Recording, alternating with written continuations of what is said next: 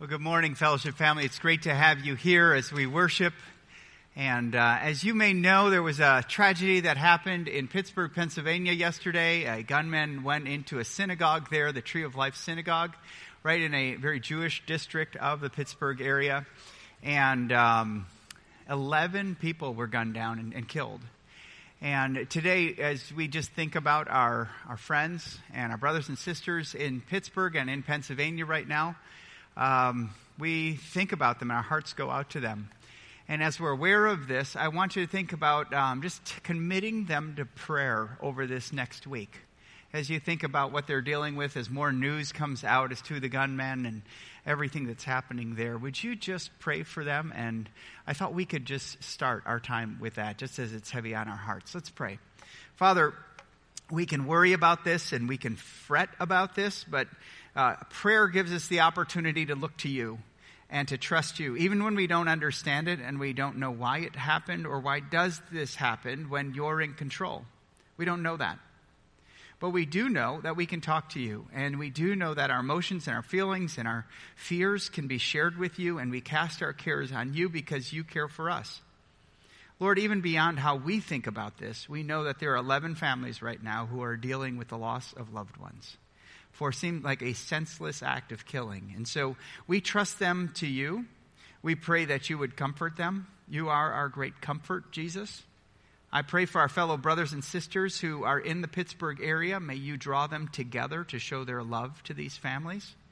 May the gospel go forward through how Christians treat this community as in a response to this crime. Lord, I pray that you'd lead our authorities uh, to good justice to wisdom and lead. Uh, Lord, we commit our leaders to you that as they respond to this, you, you would give them wisdom and grace and truth in the midst of this challenge. We trust them with you. We thank you that we can come to you. For it's in Christ's name I pray. Amen. We are continuing in a series called Available, and we're looking in this series of what it looks like to uh, put your life in God's hands and allow Him to use you. And we've been talking about a different topic each week. And this upcoming one is one we haven't talked a whole lot about here at Fellowship, but one that, if you look at the New Testament church, they practice this all the time. And it's this concept of hospitality. What would it look like to be someone who lives with hospitality? And by that, you open your home to minister to people that your home is a ministry in ministry place. And we believe that about everyone here, that everyone here who knows Jesus is a is a minister, and everywhere we are is a ministry opportunity. So I want to talk to you what it would look like if your home was that. And I understand as soon as I talk about your home and ministry, you freak. Okay, my home is my refuge. My home is my place. It's my space. Don't mention. Don't get into my life. Don't get into my home. That's why I come here on a Sunday morning. But you know what? We are no different in that pushback and in that resistance to the New Testament believers. And we just see a, just a wealth of passages that call us to be hospitable.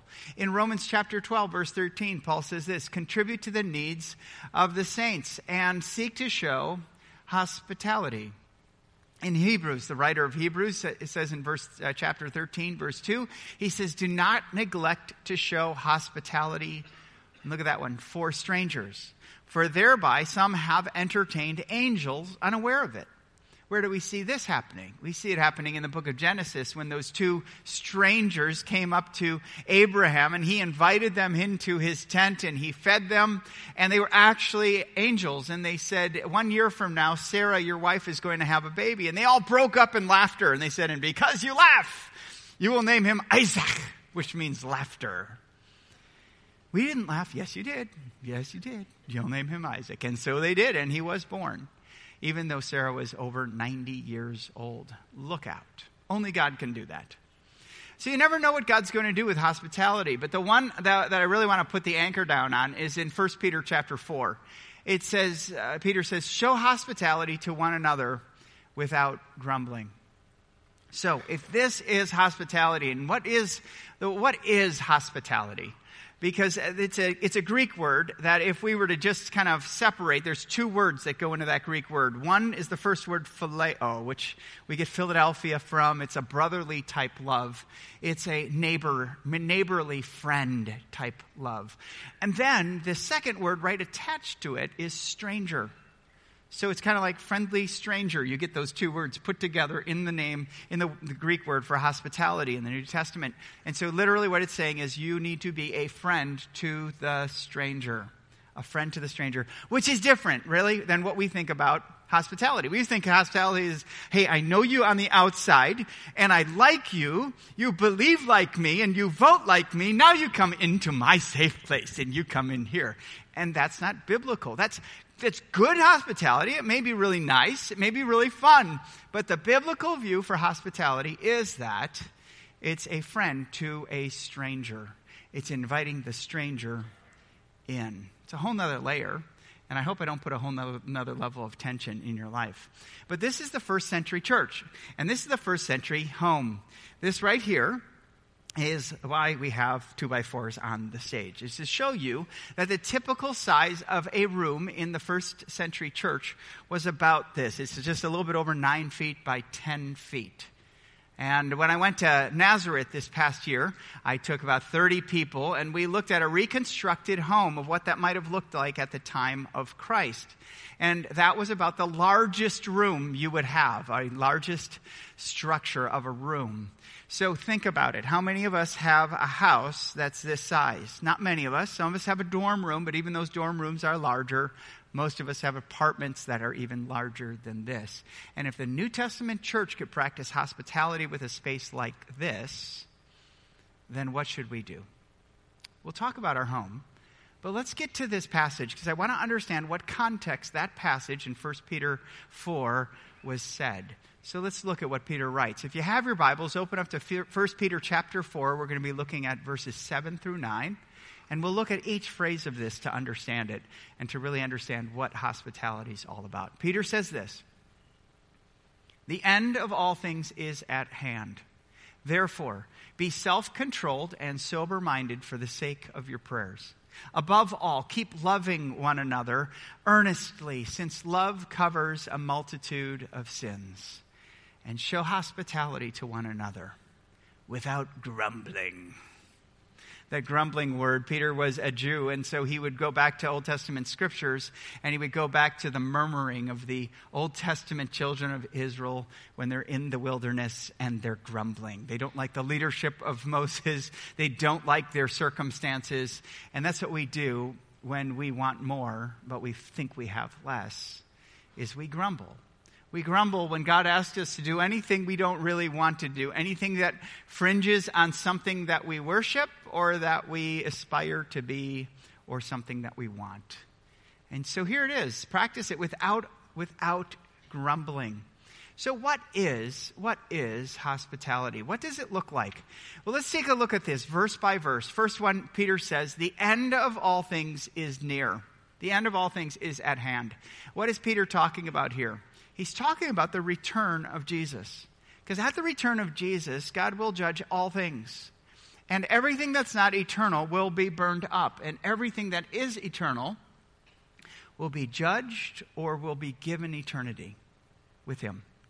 It's kind of a kind of a humbling thought there. Because God, His Word, and people are eternal. We will spend eternity in one place or another, with God or without Him, in heaven or hell. And we believe that because we read the scriptures and we can't deny it. None of us go, yippee, ki There's people who are going to hell. None of us do that, and none of us should. But Peter lived with that perspective that things that are done with his life need to be for eternity. He needs to invest his life with the gospel and calling everyone in to the salvation that's provided by Christ. He realized the end of all things is at hand. And so he realized that everyone's home that they had the end of it is at hand. It's not going to last forever. So he called everyone to take what they had, what does what doesn't last forever and move it into what could last forever. Use it for that.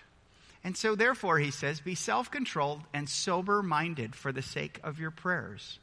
This is a, um, this is a picture you wonder what this means. Obviously, self controlled in opposite of being out of control and led by the flesh. This is self controlled where you're led by the Spirit in your life. And secondly, be sober minded. You're not drunk on yourself, but specifically here, Peter was writing to people who were persecuted, who were suffering, whose friends and relatives literally died for the sake of the gospel.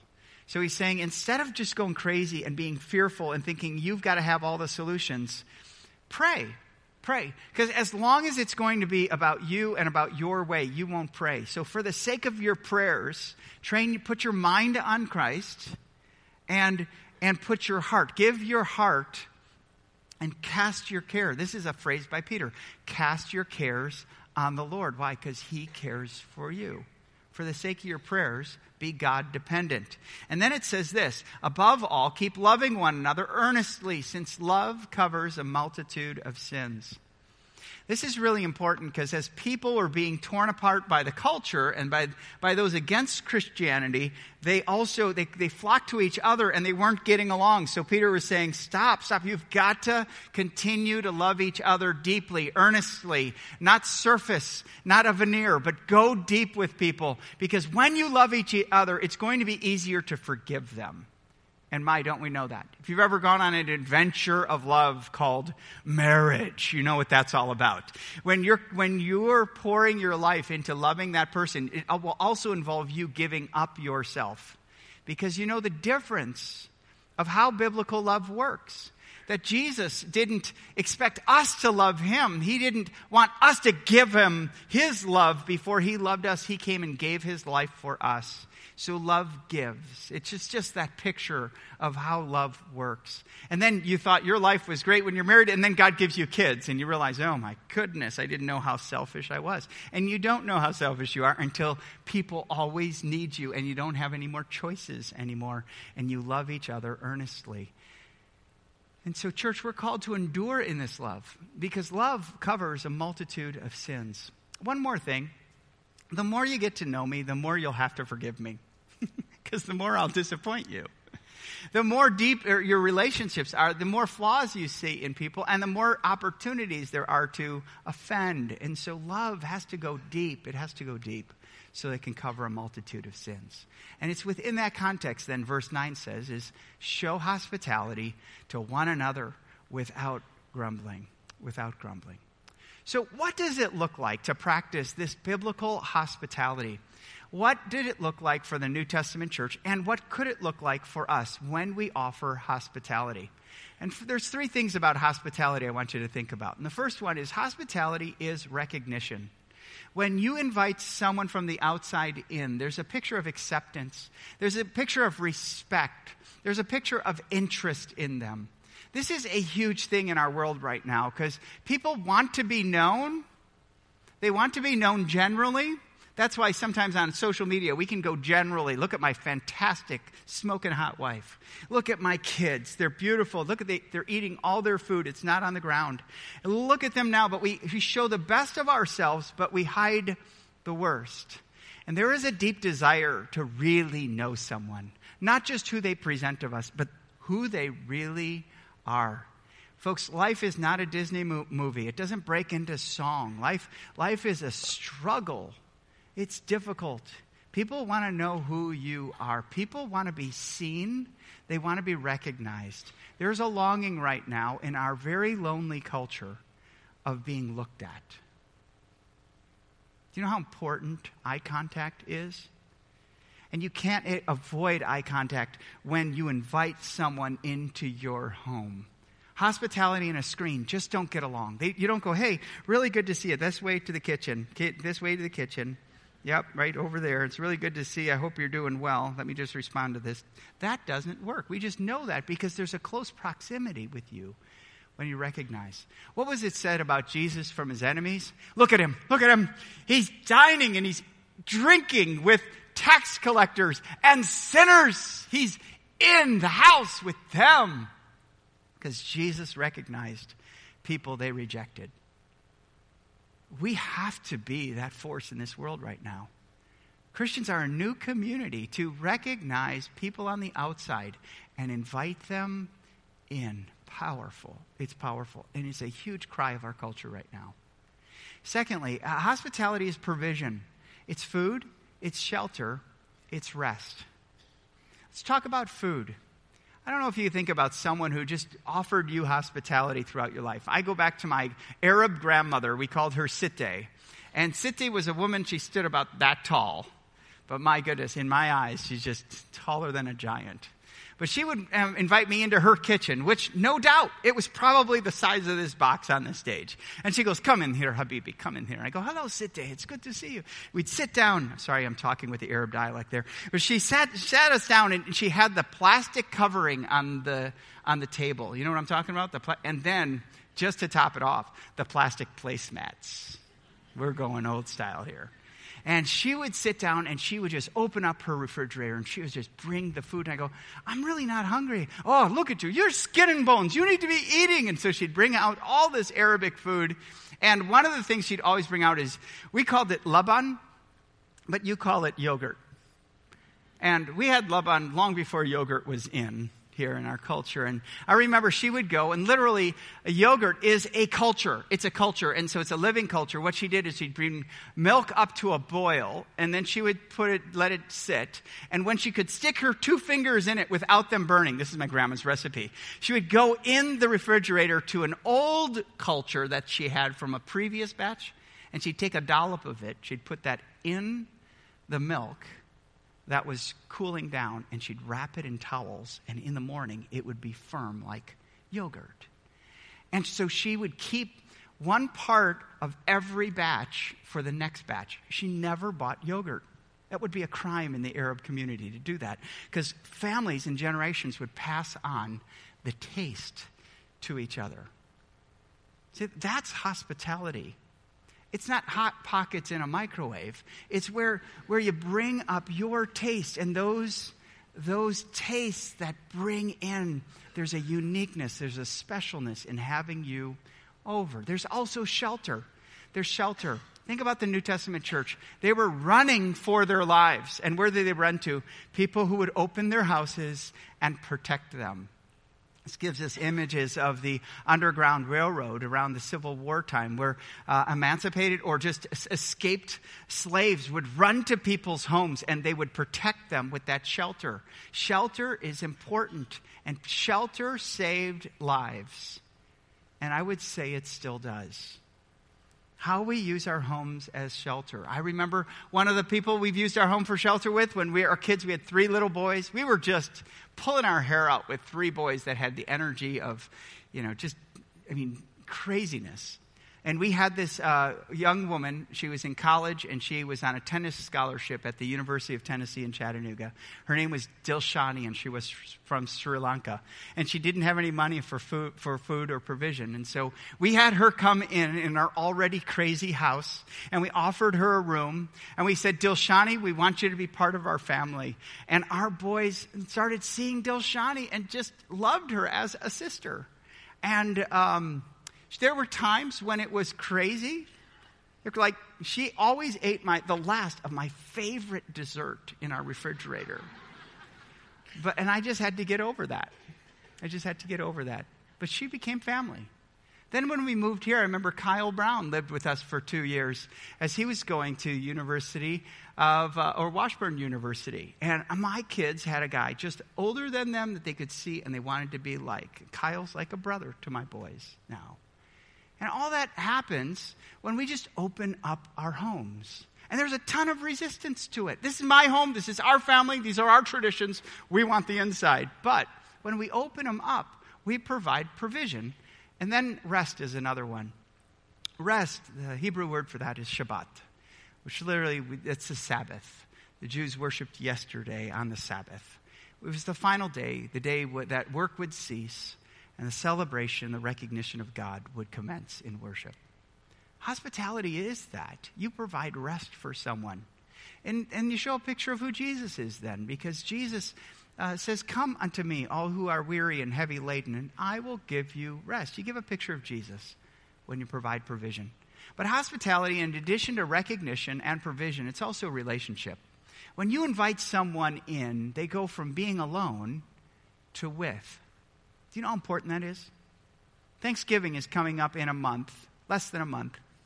Think about all the people around you who don't have a family or who have lost a loved one who will be alone on Thanksgiving, who could be with you. Just think about a room this size with number of people here. There's a ton of people in your lives who this is the first Thanksgiving without that person in their lives. Could you invite them to be with you? That's a relationship. We'd like you to be with us, and you can bear that burden with them. Some, uh, you know, that whole picture of biblical hospitality moves from stranger to family. That's how, that's how biblical hospitality works. Someone on the outside, someone who's not known. Think about that word stranger. What word's in it? Strange. they may be strange. They're not going to be like you. But by showing them, you call people in that I'm, I'm willing to love people who don't just look like me or act like me. And then, of course, hospitality breaks down that great barrier of how we see others.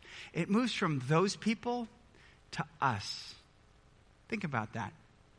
Think about how many times you hear those people in our world today. How many times that you go, well, I don't understand those people or those people, or especially in a politically charged environment, those candidates.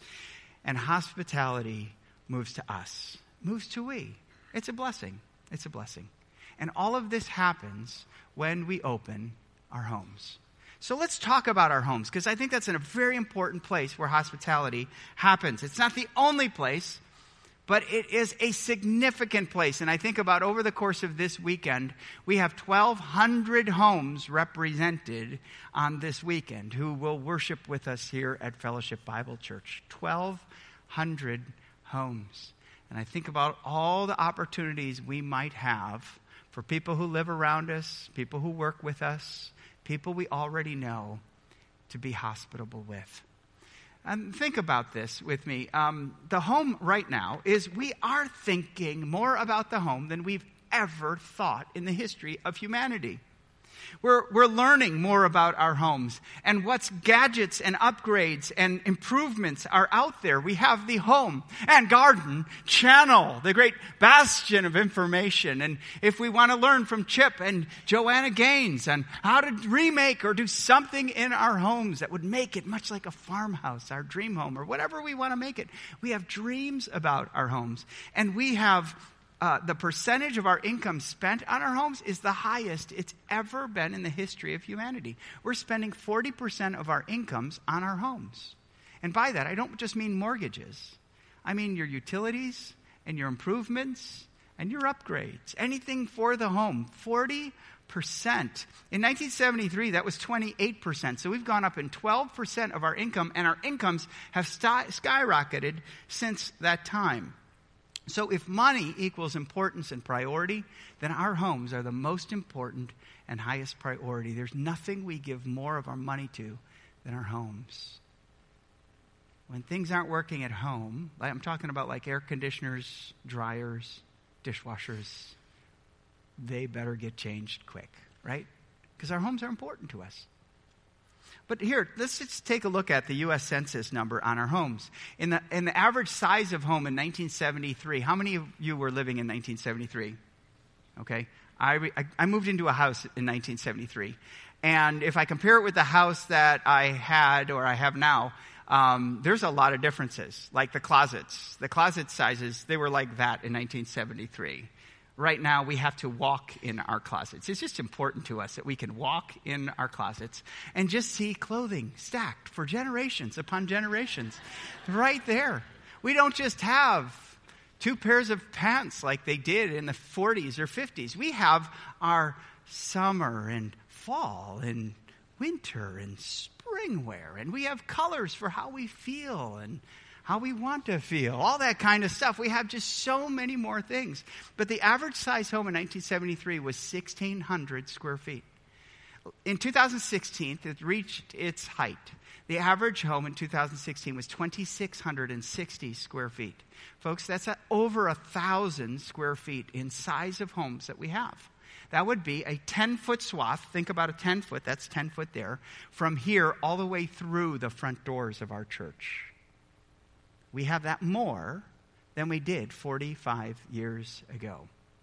And then if we look at the average household size, and by this, how many people lived in each home, in 1973, it was just over three people per home. And now, 2016, two years ago, it's 2.54, and that number continues to go down. Now, what does 0.54 look like? It, I don't know. Half a person? I don't know. But it's gone down 16%. 16% in this past 45 years. So anytime that you, the average size of your home goes up and the average number of people living in your home goes down, guess what happens? You have more space available, right? So we have rooms that we haven't visited for a long time in our homes. We have rooms that we like to have when grandma and grandpa come twice a year. When they come, we'll have the space and we have garages with more spaces than we have cars because we have lots of toys for the kids and garden equipment. Hi, I'm Joe, and I have those things. Well, we have more than we've ever had. We think about it, we spend more on it than we've ever spent before. Could it be that God might have given it to us to see how we'll use it for Him?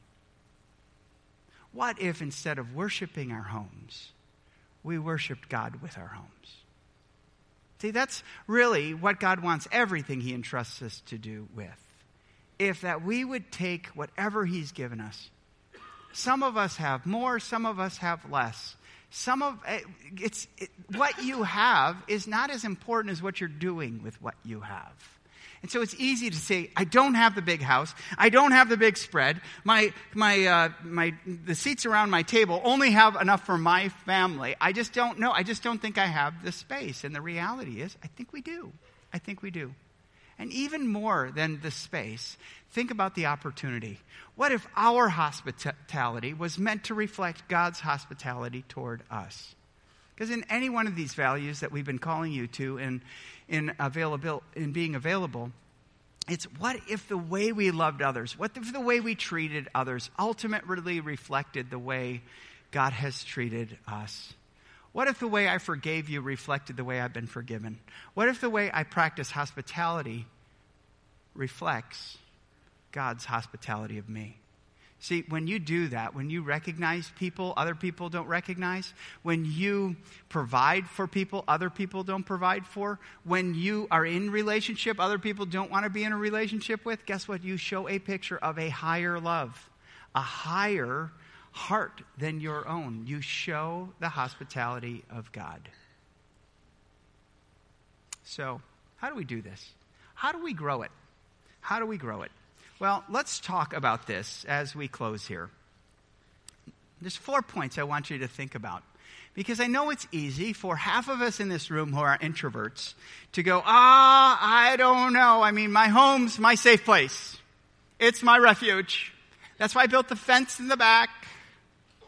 That's why I like one time a year, Halloween, this week, when I get to see my neighbors. But overall, this is my safe place. Don't go messing with my safe place. I would say, well, what are you willing to start with? Here's what I'd like you to consider. What if we went home today?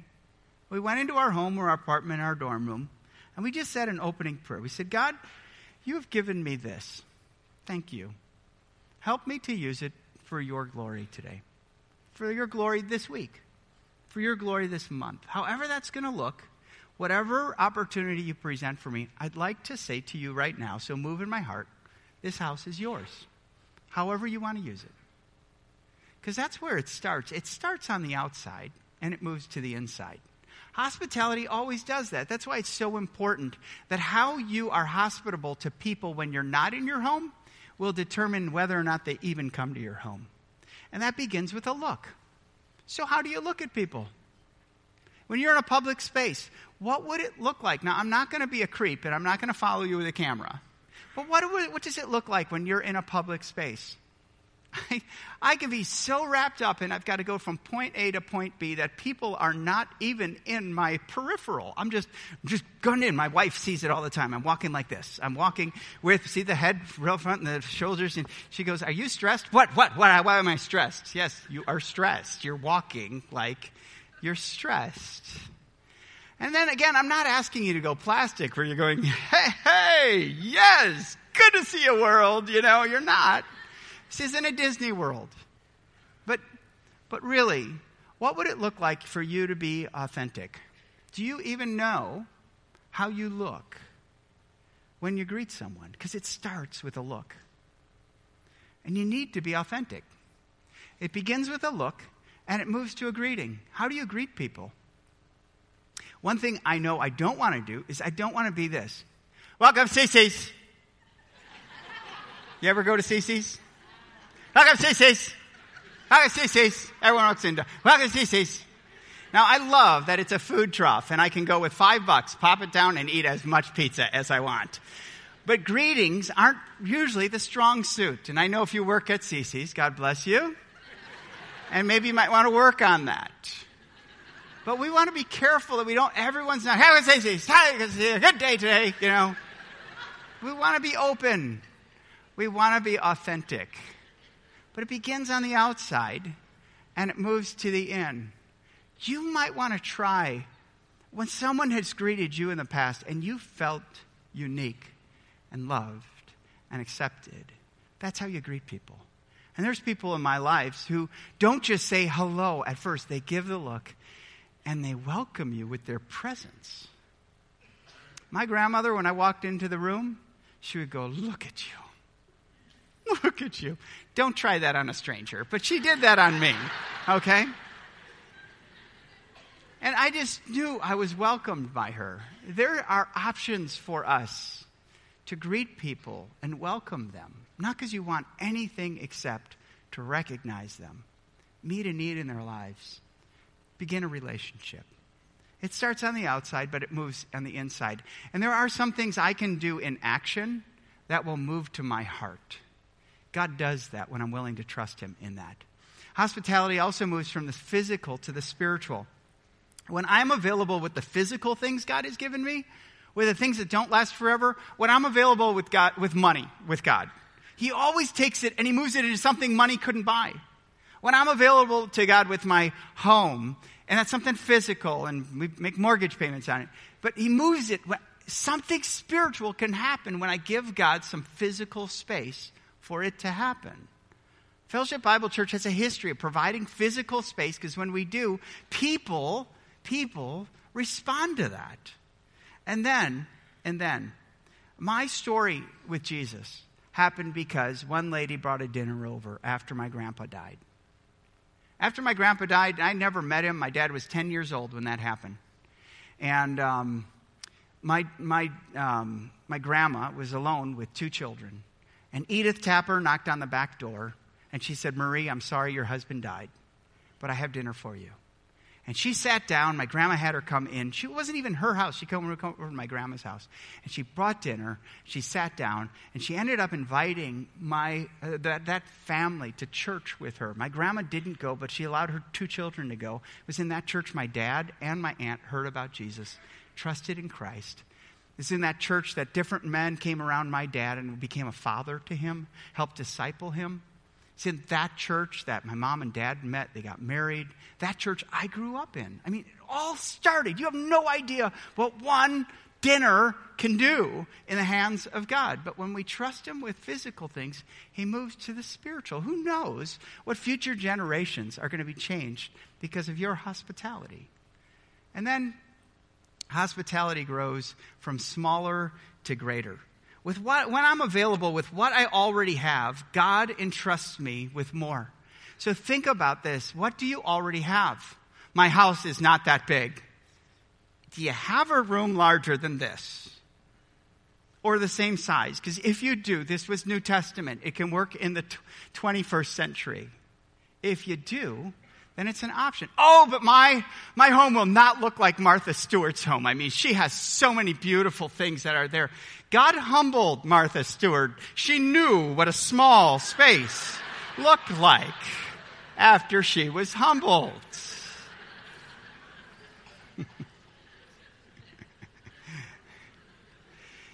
There are so many things telling you out there, you can't do this. You're not going to do it. Or, look at my kids. There's more food on the floor than ever makes it into their mouths. How in the world are they going to do that? You know, when you do that and you have another family that comes over and they look and they, they go, Me too. Me too. Do you know how powerful Me Too is? And no, you don't have to have a multi generational yogurt, okay? But what do you have? What has God trusted you with that you could use? Take the pressure off yourself. People want to know you're authentic, that you're real. Your marriage doesn't have to look pristine. Your kids don't have to be all behaved. Your home. I have had some of the greatest things while people were tearing apart their kitchens. And we still could sit and look at each other and have relationship. Hospitality can go, but it needs to start smaller and move to greater. So don't go, we will have someone live in our home for th- 13 years. Don't do that. But what about one night? What about a day? What about a dinner? And then finally, it moves from resistance to experience. We are anti, our world is anti having people over. It just is these days. That used to be a very common thing. It's not anymore because our homes are our safe place. And I hear it all the time, and it's not just at our home, it can even happen in our churches. But I would just say this people are usually coming to a church these days through your home. Here's what I mean. Here's what I mean. Right now, of all seven year olds in the United States, only 50% of them have ever gone to church, ever. 50%. That's a new number we've never had to deal with before. If you're 16 to 34, there's only a 16% rate that you're in a church today. So 16, that's 84% are not in church at all. How will they come here? Because come to my church is not as appealing to, the, to them as, hey, come on over for dinner. So the segue into our churches is not the open invitation to all, it's, it's the invitation to your home. And I would just say this think about your neighbors. Think about God placed neighbors there, and there are a bunch of yard signs that make you feel or may round oh, there. Well, there are those people. Don't go there. There are people God has placed right next to you. Invite them in. That's how God is working right now. He worked that in the first century. The gospel would not have advanced from the known world to the unknown world if people didn't open up their homes. And I would say this now the gospel's not going to advance until we open up our homes. Because when we open up our homes, we open up our hearts. And that's how we reach people with the heart. With the heart and the truth of the Word of God. So, as we depart here, I'd like to consider a prayer for you and anyone who lives in your home when you go back to your home. Lord, thank you for this home. Use it for your glory. Help us to open this home more than we close it. Help us to welcome into this home those who are even strangers so that Jesus can become greater in our lives and theirs. Would you stand with me as we leave?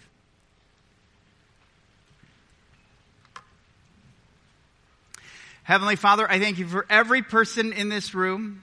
You've entrusted us with so much. First of all, the gospel and your goodness, your character, and then gifts you have given to us. And the one we talked about today is our homes. You have brought us to this place so we can go back to our place and use it for you. We thank you for how you've blessed us in so many ways. And we now make our lives available for hospitality, however that's going to look, whether it's a look to people, a greeting to people, or the opening of our homes to the stranger.